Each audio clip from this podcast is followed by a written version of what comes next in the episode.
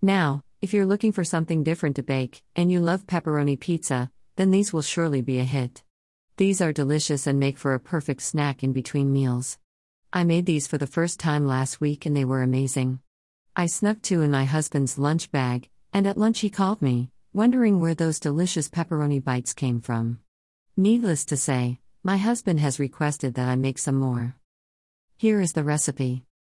Prep time 10 minutes. Cook time 20 minutes. Total time 30 minutes. Ingredients.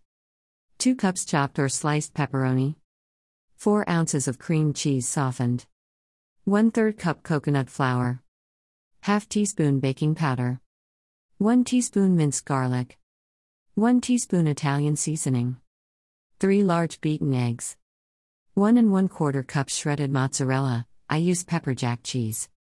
Instructions Preheat oven to 350 degrees. Combine cream cheese, pepperoni, shredded cheese, and eggs until completely combined. The start of the mixing up. Add in remaining ingredients until well combined and chill 10 minutes, allowing the flour time to absorb the moisture. If after 10 minutes there is still a lot of moisture, chill another 10 minutes. After sitting in the fridge for 10 minutes, drop onto a greased baking sheet with a teaspoon. Bake 18 to 20 minutes until golden brown. In the oven baking.